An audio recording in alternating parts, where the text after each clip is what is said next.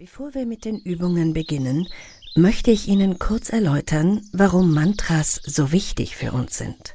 Das Wort Mantra stammt aus dem indischen Sanskrit und bedeutet Spruch, Lied, Hymne. Mantras können aus Silben, Worten oder ganzen Versen bestehen. Da es sich beim Sanskrit auch um die Sprache der Götter handelt, sind Mantras heilig. In der Regel bestehen Mantras aus Lauten. Der berühmteste Laut ist das allseits bekannte Meditations-Om. Hierbei handelt es sich um den Urton. Die meisten Menschen kennen aber auch den Laut Ma, der in vielen Sprachen der Welt eine Variation von Mutter ist. Im Sanskrit geht man davon aus, dass alle Mantras bzw. deren Laute von einer Klangstruktur umschlossen sind und eine mystische Energie besitzen.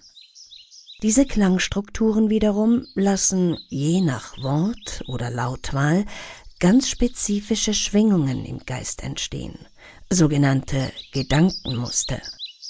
Je öfter man nun die gleichen Worte, Gedanken oder Laute wiederholt, umso dichter wird das Gedankenmuster. Dessen Energie wiederum kann man durch ständige Wiederholungen so verstärken, dass dieses Muster irgendwann gar nicht mehr anders kann, als sich zu materialisieren bzw. im Leben zu manifestieren. Kurz gesagt, das, was man immer und immer wieder denkt, zeigt sich irgendwann auch in der Realität. Das gilt sowohl für positives als auch für negatives Gedankengut. Wenn Ihnen das zu esoterisch klingt, dann lassen Sie sich gesagt sein, dass mittlerweile sogar renommierte Quantenphysiker dabei sind, dieser Theorie eine wissenschaftliche Grundlage zu verschaffen.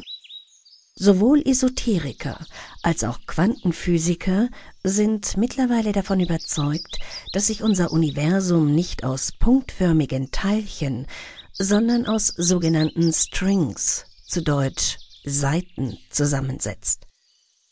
Bei diesen Strings oder Saiten handelt es sich mutmaßlich um vibrierende, eindimensionale Objekte.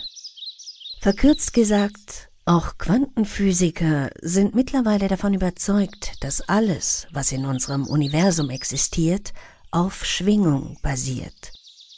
Objekte, Menschen, Tiere, Pflanzen, Handlungen, Erinnerungen, Zustände, Gedanken oder Gefühle.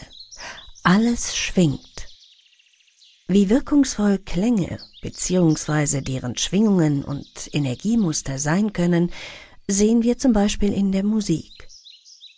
Je nach Stilrichtung kann Musik beruhigen, entspannen, Wohlgefühle hervorrufen oder aber auch das Gegenteil bewirken, nämlich aufwiegeln und Aggressionen schüren.